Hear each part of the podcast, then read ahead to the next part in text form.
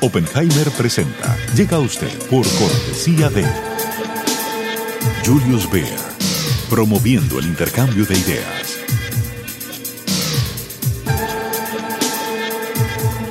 Banco Falabella. Hablamos mirándote a los ojos.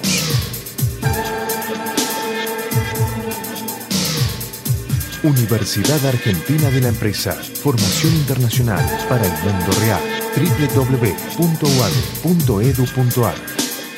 Fendi Chateau Residences, un nuevo y exclusivo condominio frente al mar de la casa de diseño italiana Fendi. Ofrece un estilo de vida único y excepcional. Solo 55 residencias y 3 penthouse, un diseño de lujo inigualable. Experimente vivir en Fendi Chateau Residences.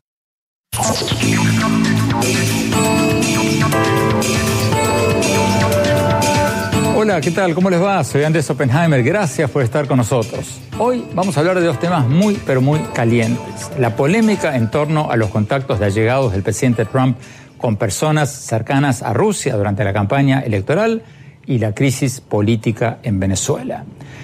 La trama de los contactos del equipo del presidente Trump con gente cercana al gobierno ruso durante la campaña electoral sigue subiendo de tono. Trump ha dicho una y otra vez que se trata de noticias falsas, de una farsa total, que su campaña no tuvo nada que ver con el aparente hackeo ruso de los servidores de la campaña de Hillary Clinton ni con la subsiguiente publicación de esos emails por Wikileaks, y dice que las investigaciones sobre un presunto entendimiento de su campaña con Rusia son una cacería de brujas. Pero toda esta controversia no ha hecho más que crecer en los últimos días. Porque el propio hijo mayor de Trump, Donald Trump Jr., dio a conocer una serie de emails muy reveladores. Lo hizo después de que el New York Times obtuvo esos emails y lo llamó para entrevistarlo al respecto. Y en esos emails, Donald Trump Jr., el hijo de Trump, decía que aceptaba encantado tener una reunión con quien le dijeron era una abogada del gobierno ruso y en el que le ofrecían información danina sobre la campaña de Hillary Clinton.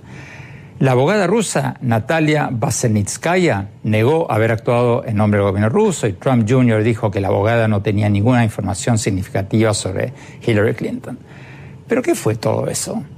¿Fue un ejercicio normal de recolección de datos negativos sobre un rival político?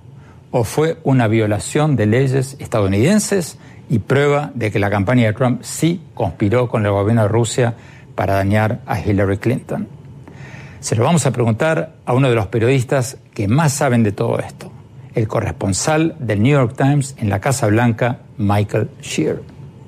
No solo Donald Trump Jr., el hijo del presidente, y Jared Kushner, el yerno del presidente, sino también Paul Manafort, quien entonces era el jefe de la campaña, se reunieron en la Torre Trump con gente que no solo decía eso, que estaban conectados con el gobierno ruso, sino que dijeron que estaban allí para darles información perjudicial sobre Hillary Clinton. Antes se había especulado mucho sobre cosas que podrían haber ocurrido, pero esto fue algo que realmente sucedió y confirma al menos parte de las alegaciones que han estado circulando. Vamos a escuchar lo que nos dijo Shear y luego lo vamos a analizar con Marily Cancio, conocida abogada especializada en temas internacionales, estratega política republicana que apoya al presidente Trump. Y desde Washington vamos a tener a Dan Restrepo, ex jefe de asesores para América Latina del expresidente Obama y estratega demócrata. Y más tarde en el programa vamos a hablar sobre la escalada de la crisis política en Venezuela tras la consulta popular eh, realizada por la oposición el 16 de julio, en que más de 7 millones de venezolanos expresaron su oposición al plan del presidente Nicolás Maduro de convocar una asamblea constituyente para reemplazar la actual constitución de Venezuela. Lo vamos a analizar desde Washington con Carlos Vecchio, uno de los líderes de la oposición venezolana del Partido Voluntad Popular de Leopoldo López, y desde Caracas con Tarek William Saab, el funcionario que ocupa el cargo de defensor del pueblo, un cargo importante en la actual coyuntura y un hombre muy cercano al presidente Maduro. Bueno, empecemos con Trump y Rusia. Veamos lo que nos dijo el corresponsal del New York Times en la Casa Blanca, Michael Shear. Veamos.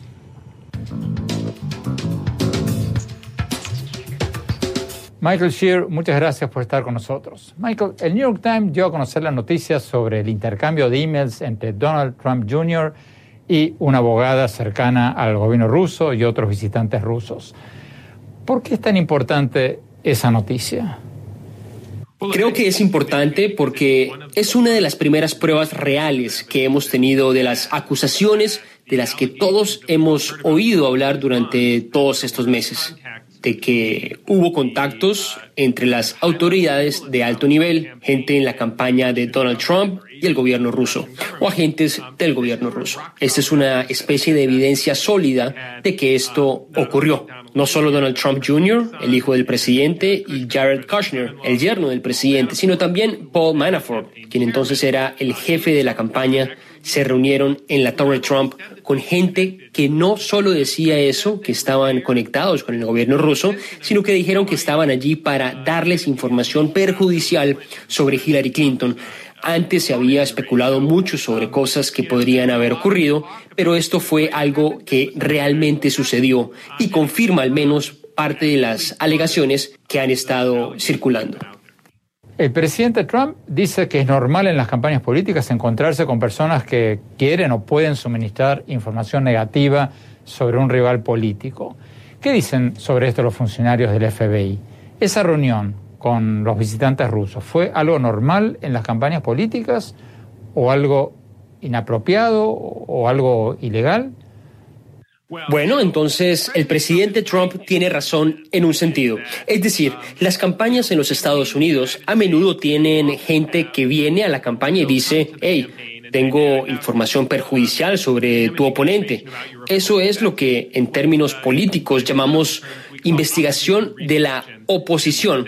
Es decir, la gente hace investigaciones sobre el adversario y luego vienen y dicen, oye, aquí puedes usar esto en tu campaña. Eso es eh, bastante común.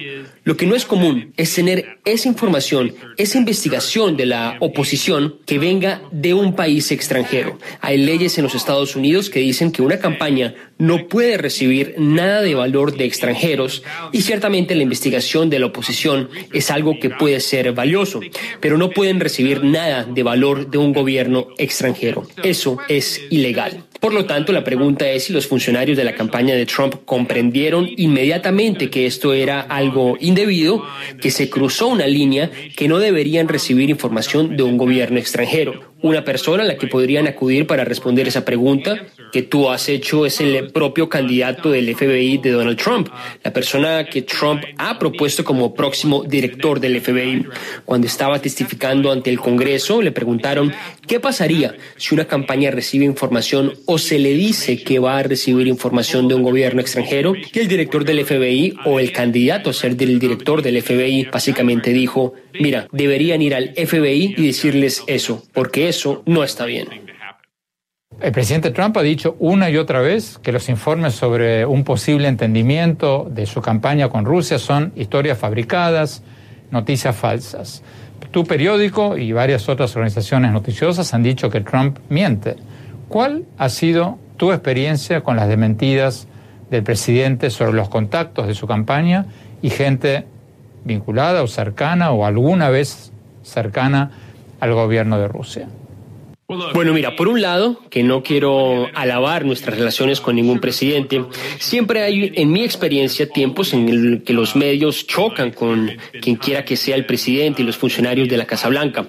Hubo ciertamente momentos durante mis ocho años de cobertura de la administración Obama, donde un funcionario de la Casa Blanca, en ocasiones, incluso el presidente, criticaron una historia particular, criticaron un hecho particular en una historia, no estuvieron de acuerdo con algo que escribimos o pensaron de que la interpretación era de pronto incorrecta. Eso es bastante común. Lo que no es común es el tipo de asalto total que el presidente y sus ayudantes están haciendo contra todos los medios de comunicación. Cuando piensas en lo que están tratando de hacer, no están queriendo decir que no están de acuerdo con una o dos historias y que en general apoyan a los medios de comunicación.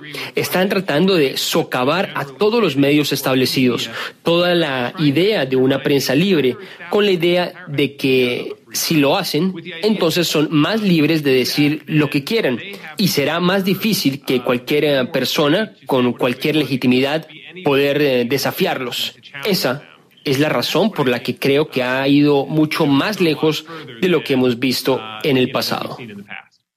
Te estás refiriendo a la declaración del presidente de que los medios de comunicación son el enemigo del pueblo. Correcto, exactamente. El presidente Trump no solo nos ha llamado enemigos del pueblo, repetidamente llamó a los medios de comunicación en general noticias falsas. Dijo que el New York Times es el enemigo del pueblo. Él ha dicho que todos somos unos farsantes. Ha hablado del hecho de que no tenemos fuentes reales. De hecho, las tenemos. Una vez más, lo que están tratando de hacer es desviar, crear una relación de antagonismo con la Casa Blanca. Siempre ha habido cierto antagonismo, pero esto es diferente. Pero Michael, ¿qué dices sobre la afirmación del presidente Trump de que nosotros en los medios usamos fuentes anónimas muchas veces y que según él las inventamos? En primer lugar, puedo decir que no inventamos fuentes. Supongo que alguna revista sensacionalista en algún lugar podría hacerlo, pero las organizaciones de noticias legítimas como el New York Times, el Washington Post, CNN, NBC, cuando escribimos artículos, hemos hablado con personas reales, hemos reunido información real y estamos presentando los hechos. Es cierto que a veces tenemos que usar fuentes anónimas, que no proporcionamos toda la información sobre quién nos está diciendo algo que estamos reportando en nuestros artículos o poniendo en las noticias. Y creo que él tiene la razón. Debemos tratar de minimizar eso. Cuando tú eres un lector y estás mirando nuestros artículos, ayuda mucho saber quiénes son las fuentes de la información. Puedo hablar por mí mismo en mi carrera. Siempre he tratado de proporcionar toda la información como pueda. Pero la verdad es que hay algunas veces, especialmente en temas delicados, que la gente dice, te daremos información sobre algo que el presidente está haciendo o la Casa Blanca está haciendo o un debate que está sucediendo dentro de la Casa Blanca, pero solo voy a darte esa información a condición de que no digas quién soy. La ironía aquí es que el presidente mismo y su propia gente están constantemente pidiendo esa misma protección. Nos dirigimos al presidente, a sus asesores, les pedimos comentarios y nos dicen, bueno, comentaremos sobre esa historia, pero solo anónimamente. Por lo tanto, es un problema en Washington. Creo que deberíamos todos en ambos lados tratar de minimizar eso, pero es realmente irónico que el presidente sugiera que somos nosotros los que estamos causando el problema, cuando en realidad su propia administración está haciendo lo mismo.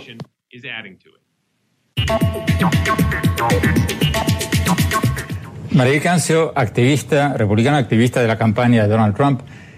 ¿Qué piensas de esto que acaba de decir el corresponsal del New York Times eh, en la Casa Blanca? El presidente Trump y su equipo negaron una y otra vez que había reuniones con los rusos y ahora salen estos emails que dicen que no solo que hubo una reunión, sino que hubo una reunión precisamente con el fin de darle a la campaña información Danina sobre Hillary Clinton.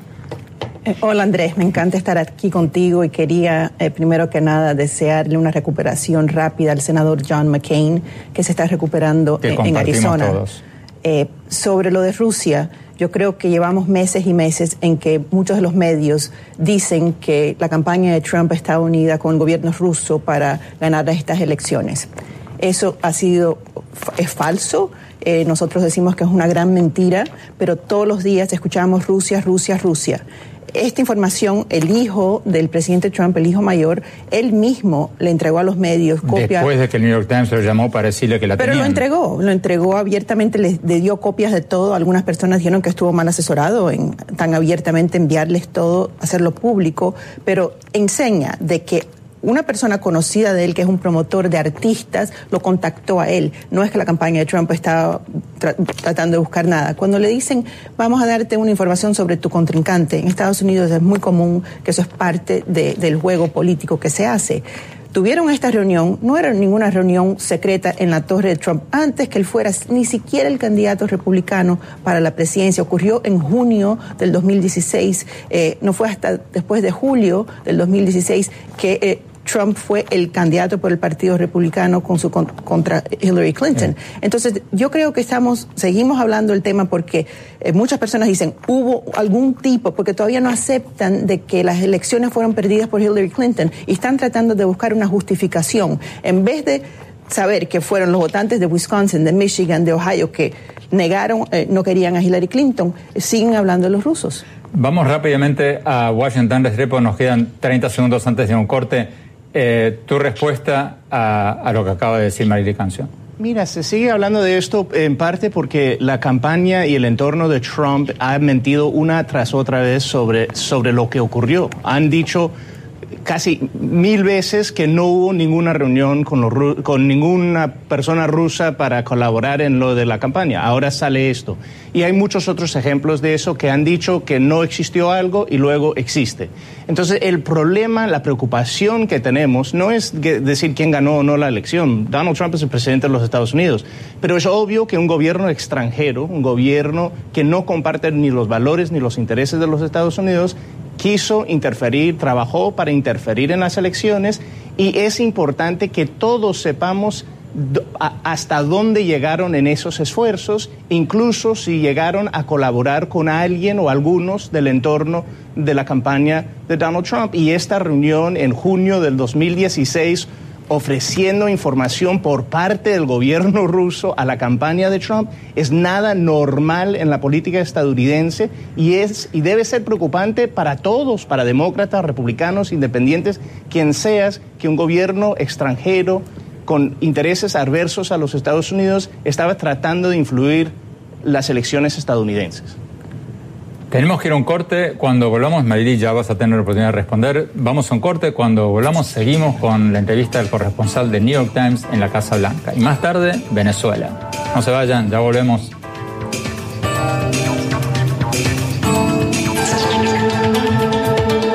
Hablamos mirándote a los ojos para decirte que la mejor forma de lograr tus proyectos es ahorrando. ¿Qué harías si ahorraras todos los meses? Mm, me compraría muchos ponis. Una moto. Iría a la luna. Una nave espacial. Y construiría un gatito chico. Un hermanito. Un vestido. Aprendería a volar.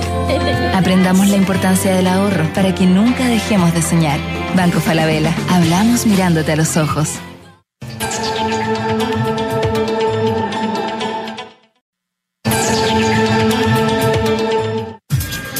Espacio auspiciado por General.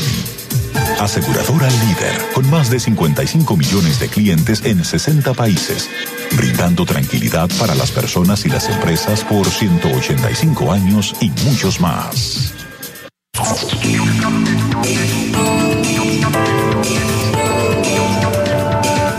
Muchas gracias por seguir con nosotros. Estamos hablando con el corresponsal del New York Times en la Casa Blanca, Michael Shears, y estamos hablando con él sobre las revelaciones y las investigaciones sobre los contactos de la campaña de Trump con gente cercana al gobierno ruso.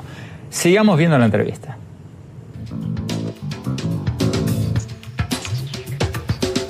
Michael Shear, otros presidentes de Estados Unidos que han estado en el centro de investigaciones periodísticas han tratado de cambiar el tema, de, de ignorar el problema por el que se los investiga. Pero Trump pareciera hacer todo lo contrario. Manda twitters todo el tiempo, muy a menudo criticando la investigación por este tema de Rusia. ¿Por qué crees que manda esos twitters? ¿Es una estrategia o es el fruto de un impulso del momento?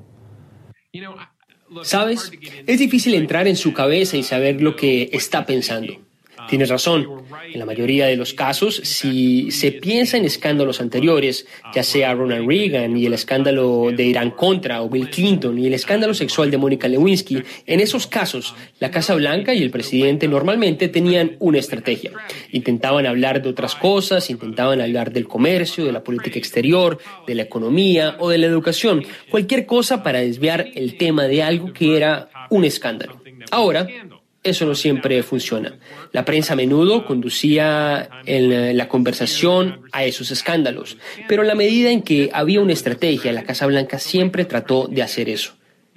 Esto de ahora es muy diferente. Tú no tienes la sensación de que la Casa Blanca realmente tiene una estrategia para cambiar la conversación. Y en aquellas ocasiones en que lo hacen, como por ejemplo esta semana decidieron, vamos a hablar de esas ah, situaciones llamadas Made in America. Esta es la semana de Made in America. Pero al mismo tiempo el presidente está tuiteando sobre la investigación de Rusia una y otra vez. Así que ya sabes, tú tienes una situación donde incluso si la Casa Blanca tiene alguna estrategia para cambiar el tema, el presidente no parece ser parte de esa estrategia. Y él, en realidad, tuitea lo que le viene a la mente, lo que sea. Él reacciona a las noticias que ve en la televisión o algo que lee y luego estamos de nuevo en la misma discusión una vez más. Cuando el presidente Trump envía uno de esos twitters criticando las investigaciones sobre los contactos de su campaña con visitantes de Rusia, ¿los manda él solo esos twitters sin ningún asesor que los revise o, o tiene un asesor al lado que le sugiere cambios? Creo que en la mayoría de los casos, el que escribe en Twitter sobre la investigación de Rusia es él. Sabemos que sus abogados y algunos de sus ayudantes a veces le han suplicado prácticamente que deje de hacerlo. Quieren manejar la respuesta y no funciona, obviamente. Él es muy reactivo. Él ve algo y quiere comentarlo. Si tú vas a su Twitter, hay algunos que no son necesariamente sobre la investigación de Rusia, sino sobre, por ejemplo, una legislación o una reunión que tuvo con un líder extranjero. Algunos de esos tweets parecen ser más pulidos y tal vez forman parte de un proceso en el que tal vez un asesor le ha ayudado a escribir uno de esos. De manera que algunos de ellos bien pueden ser elaborados por sus ayudantes, pero ciertamente los que parecen más fuerte o más fuera de lo común creo que son uh, él solo en la Casa Blanca con su teléfono y tuiteando. ¿Cuál es el cronograma de las investigaciones del FBI y de las varias investigaciones del Congreso, en este caso de, de Rusia? ¿Hay algún plazo para el vencimiento de todo esto o se puede alargar durante años? Sabes, no creo que no hay ciertamente un calendario establecido. Algunos de los miembros del Capitolio, el senador Mark Warner, que es el líder demócrata en el Comité de Inteligencia del Senado, ha estimado que podríamos saber mucho más sobre su investigación dentro de los próximos meses. Pero en cuanto a la investigación que se está llevando a cabo en el Departamento de Justicia por el consejero especial Robert Mueller, eso podría durar meses, podría continuar incluso durante años. Las personas que han seguido este tipo de investigaciones de corrupción pública de gran alcance dicen que a veces toman años y eso podría suceder en este caso.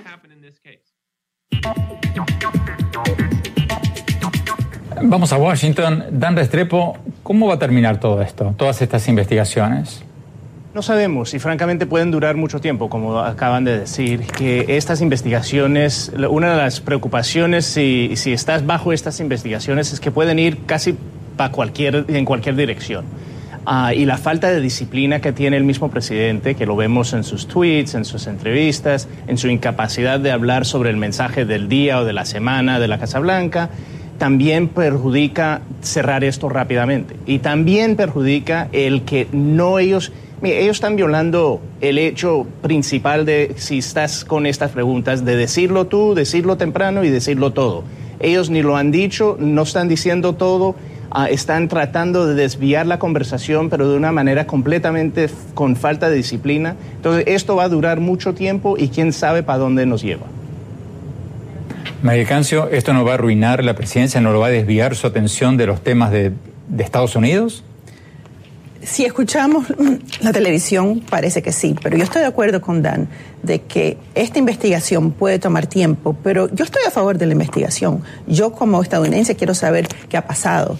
Por ejemplo, en la campaña de Hillary Clinton, cuando su jefe de campaña, John Podesta, que trabajó para una compañía que recibió la tercera parte de los fondos un año de un gobierno, del gobierno ruso, de una compañía de inversiones que la abrió Putin es algo muy importante, que, Bill Clinton haya recibido medio millón de dólares cuando ella era secretaria de Estado de los rusos eso para mí es importante, que John Podesta, el jefe de campaña de ella, siga esta semana aún hablando de, ese tema. Él, él, habló esta semana sobre ese mismo tema y, dice, no, no, era una compañía americana, pero cuando le dicen, su compañía, el Podesta Group, recibió 170 mil dólares de dinero de, un ruso, entonces es algo que es una conexión entre rusos y la campaña de Hillary Clinton. Pero Hillary Clinton no es presidente de Estados Unidos.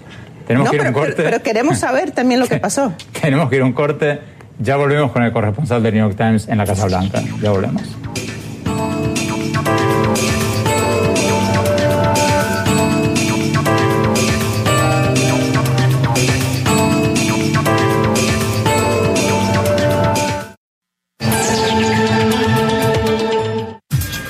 espacio auspiciado por Generali.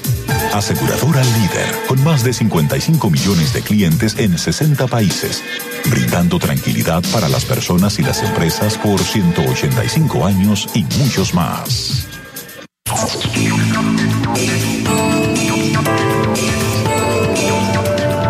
Muchas gracias por seguir con nosotros. Estamos hablando con el corresponsal del New York Times en la Casa Blanca, Michael Shears. Sigamos con la entrevista.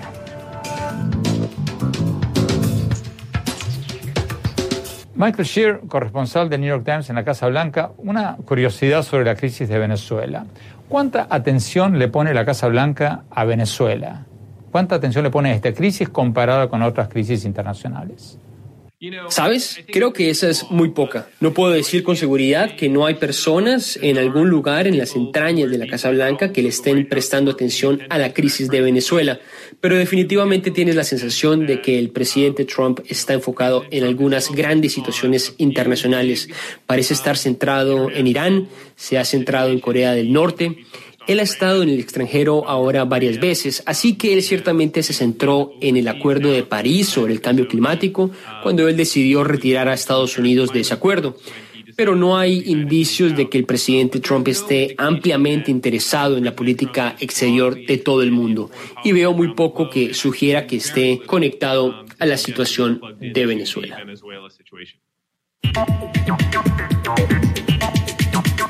María Cancio, tú lo escuchaste, el hombre del New York Times en la Casa Blanca que está mañana, tarde y noche allí frente al presidente, dice que ni le interesa mucho la política internacional y menos Venezuela. Yo creo que está completamente equivocado. El New York Times no debería decir tal cosa porque uno de los grandes éxitos de este presidente ha sido la política internacional. Y esta misma semana el presidente Trump sí ha enviado un tweet de los que estamos hablando tanto, preocupado precisamente pidiendo por elecciones libres y justas en Venezuela y también ha amenazado a no comprar petróleo de Venezuela si siguen adelante con... Eh, lo que quieren hacer el día 30 de julio la constituyente. Dan Restrepo, tu reacción en Washington.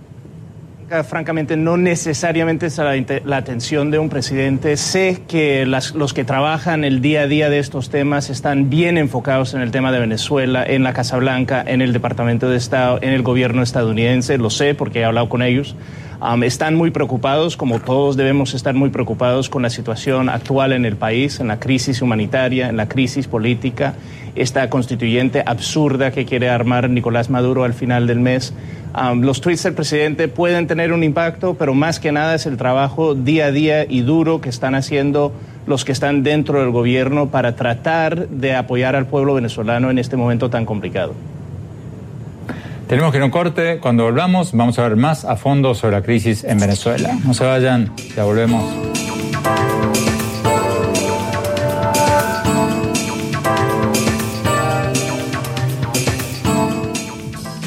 Penguin Random House y Editorial Debate presentan el nuevo libro de Andrés Oppenheimer, Crear o Morir, la esperanza de América Latina y las cinco claves de la innovación.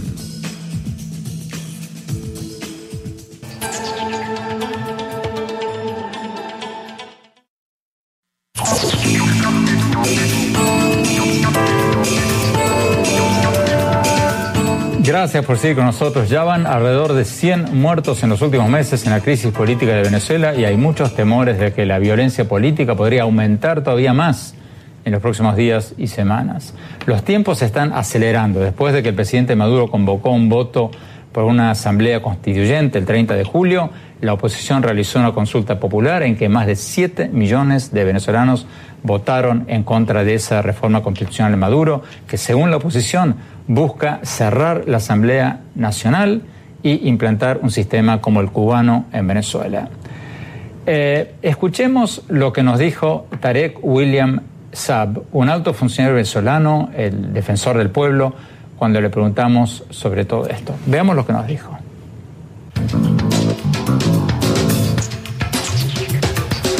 Tarek William Saab, defensor del pueblo, muchas gracias por estar con nosotros. Ya hay más de alrededor de 100 muertos en la crisis política de Venezuela en los últimos meses y mucha gente teme de que en los próximos días, en las próximas semanas, aumente aún más la violencia. ¿Cuán preocupado está usted de que aumente todavía más la violencia en Venezuela en los próximos días y semanas.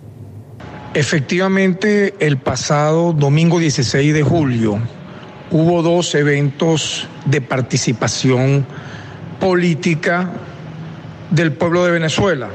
Por un lado, una consulta organizada por el sector opositor, por otro lado, un simulacro electoral organizado por el Consejo Nacional Electoral, que es el órgano rector de las elecciones en este país.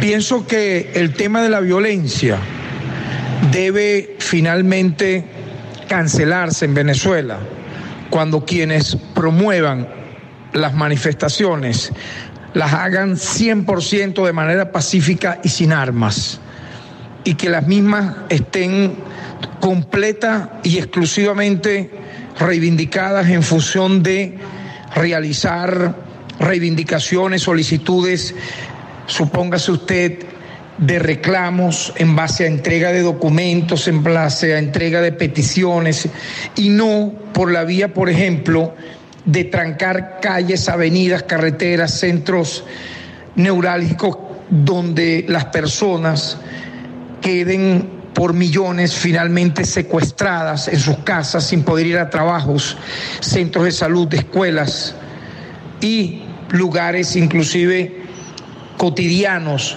para la vida de una nación. Por lo tanto, dependerá mucho si no continúe la violencia en Venezuela de la voluntad política de quienes promueven manifestaciones para que éstas sean exclusivamente pacíficas y sin armas. Y obviamente siempre nuestro reclamo a los agentes del Estado para que, siendo las manifestaciones pacíficas y sin armas, actúen bajo lo que implique y significa el código de conducta de funcionarios encargados de hacer cumplir la ley en estricto respeto a los derechos humanos. La oposición en Venezuela y varios expresidentes latinoamericanos que han ido como veedores a la consulta popular convocada por la oposición dicen que el voto fue masivo e impresionante, que más de 7 millones de personas fueron a votar el 16 de julio a pesar de la intimidación y de la censura gubernamental y dicen que el gobierno ahora debería escuchar la voz del pueblo y cancelar este proyecto de redactar una nueva constitución. ¿Qué dice usted sobre el argumento de que el presidente Maduro debería escuchar la voz del pueblo? En relación al impacto, repito, yo no diría solamente de la consulta popular, yo quiero ampliar un poco el espectro de mi respuesta, porque es que el 16 de julio hubo dos eventos de participación política en Venezuela. Yo diría que el impacto de la consulta organizada por el sector opositor y por el simulacro electoral organizado por el poder electoral en Venezuela siempre debería apuntar en función de el fortalecimiento de la democracia, el fortalecimiento de la institucionalidad vigente, el fortalecimiento del Estado de Derecho y en este sentido, como presidente del Poder Ciudadano, que es uno de los cinco poderes públicos nacionales de mi país, y como defensor del pueblo, quiero adelantar mi opinión de absoluto rechazo a cualquiera intención de crear en Venezuela instituciones paralelas a las ya existentes o, mucho más grave aún, una junta de gobierno que puede, por su propia identidad de no ser electa, un carácter golpista al margen de la legalidad y la constitución. Creo que toda participación política debe derivar en más democracia, más paz y obviamente erradicar la violencia. Tenemos que ir a un corte. Cuando volvamos, vamos a ver qué dice el dirigente político opositor venezolano Carlos Vecchio sobre esta aseveración que acabamos de escuchar, que la oposición está armada. No se vayan, ya volvemos.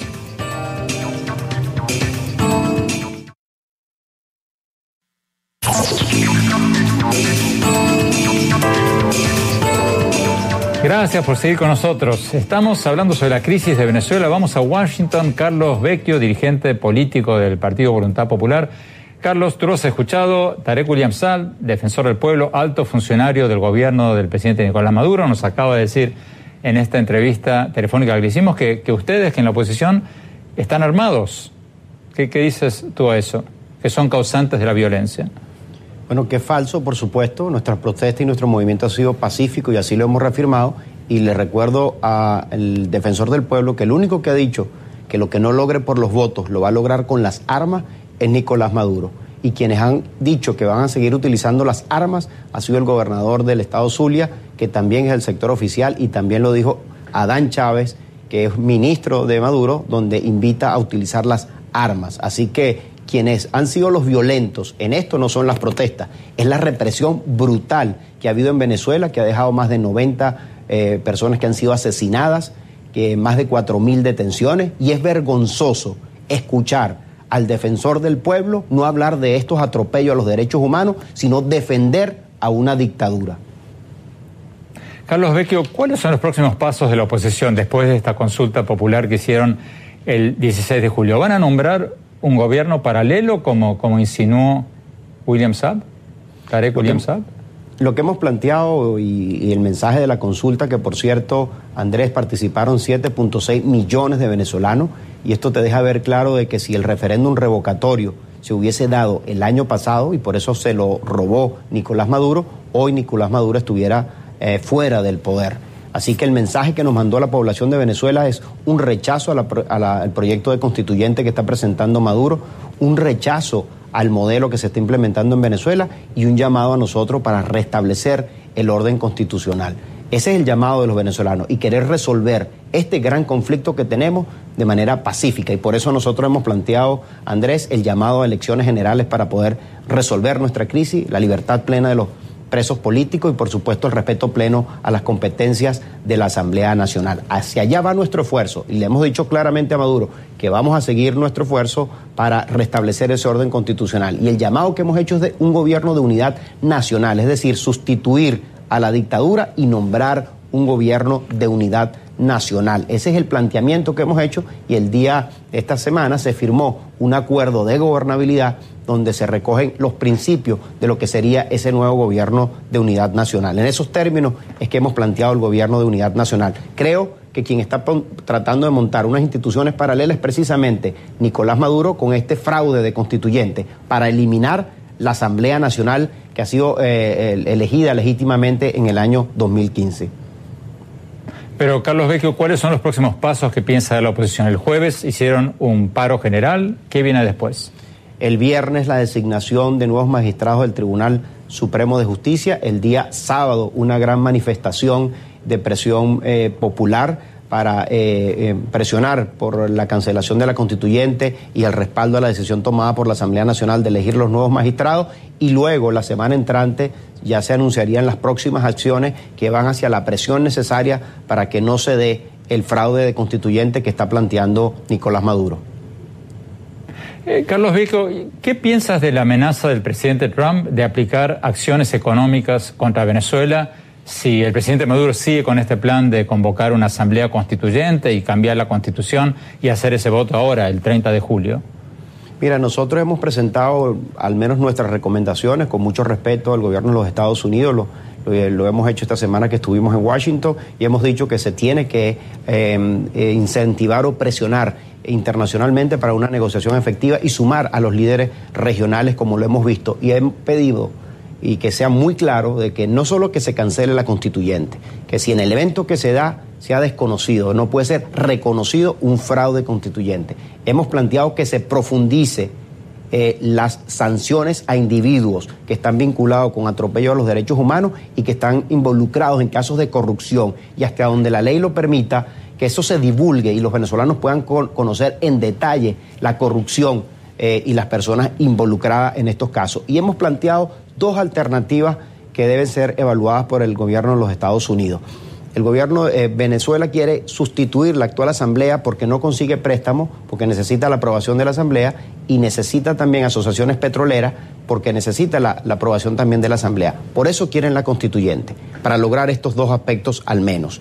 Nosotros estamos planteando como alternativa que se limite el uso del sistema financiero para transacciones que impliquen deuda para Venezuela sin la aprobación de la asamblea y asociaciones estratégicas petroleras y mineras que eh, requieren la autorización de la Asamblea que no se permitan o se limiten en cierta, en cierta forma hasta tanto pues se pueda obtener esta aprobación que hemos dicho. Creemos que de esta forma se puede generar una presión mucho mejor, mucho más fuerte, con una alianza eh, mundial como lo hemos visto y regional, para nosotros presionar para una transición pacífica en Venezuela. Carlos, ve que nos quedan 30 segundos. ¿Eso significa que ustedes apoyarían o no apoyarían un embargo petrolero a Venezuela como lo insinuó un alto funcionario del gobierno de Trump? Mi recomendación sería profundizar esto, que no se ha hecho. Eh, y creo que en este momento no sería conveniente ese tipo de medida porque primero eh, dañaría mucho más las condiciones de nuestro pueblo. Segundo, le daría un argumento político al gobierno que hoy no tiene. La sanción más grande que tiene hoy Maduro es que nuestro pueblo rechaza su modelo y la comunidad internacional lo culpa a él. Esto le daría una herramienta política a Maduro para eh, culpar, en este caso, eh, al, Estados Unidos y retomar su retórica antiimperialista. Y finalmente creo que esto chocaría o algunos gobiernos de la región y mundial no estarían de acuerdo y podría facturar el consenso que existe hoy alrededor de presionar para una salida democrática en Venezuela. Nos están pidiendo un corte. Cuando volvamos, me encantaría seguirla con Dan Restrepo y María Cancio. Nos están diciendo que se nos sacó el tiempo. Tenemos que ir a un corte. Muchas gracias a todos por estar con nosotros. Cuando volvamos, mis conclusiones.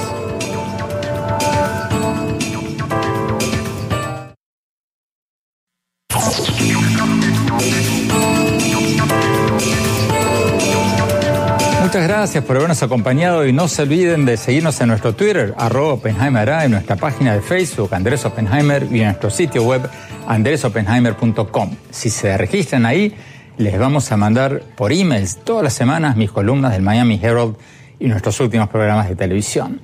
Les recuerdo el nombre del sitio web, es andresoppenheimer.com. Bueno, mi opinión sobre el tema con el que arrancamos el programa de hoy, las investigaciones sobre la polémica reunión del hijo mayor del presidente Trump y otros altos funcionarios de la campaña de Trump con varias personas supuestamente cercanas al gobierno ruso.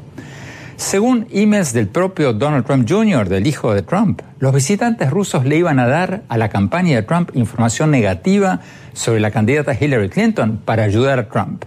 Y el hijo mayor de Trump había aceptado esa reunión diciendo, me encanta, sus palabras.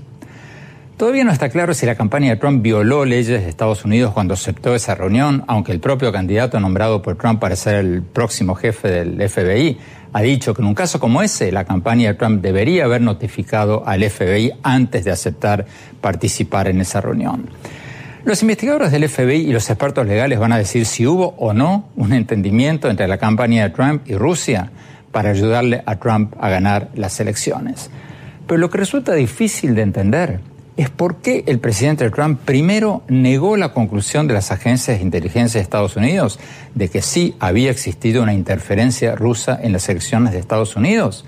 Luego, la Casa Blanca dijo que no habían existido reuniones entre la campaña de Trump y funcionarios rusos, etcétera, etcétera, etcétera. O sea, parece que cuando la familia Trump desmiente algo sobre el tema de Rusia, al poco rato aparece algo nuevo que aparenta contradecir sus desmentidas o las desmienten. ¿No sería mucho mejor para el propio presidente, para todo ese equipo, dar a conocer toda la información de una vez con total transparencia? Si no tiene nada que esconder, ¿Por qué esperar que la prensa saque todos los días una nueva información y este escándalo crezca continuamente?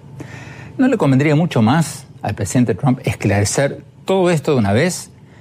Todo lo que pasó, si es que algo pasó, dar vuelta a la hoja y poder concentrarse de lleno en la economía, la salud y otros de los temas más importantes para Estados Unidos? Se los dejo ahí. Se nos acabó el tiempo. Gracias. Hasta la semana próxima.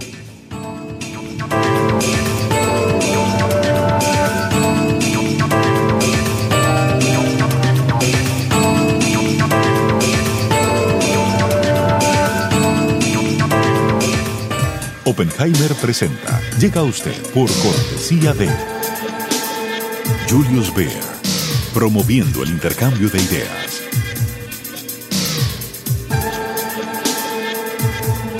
Banco Falabella. Hablamos mirándote a los ojos.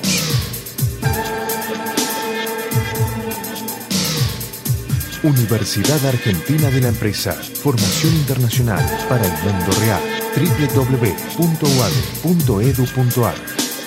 Fendi Chateau Residences, un nuevo y exclusivo condominio frente al mar de la casa de diseño italiana Fendi. Ofrece un estilo de vida único y excepcional. Solo 55 residencias y 3 penthouse, un diseño de lujo inigualable. Experimente vivir en Fendi Chateau Residences.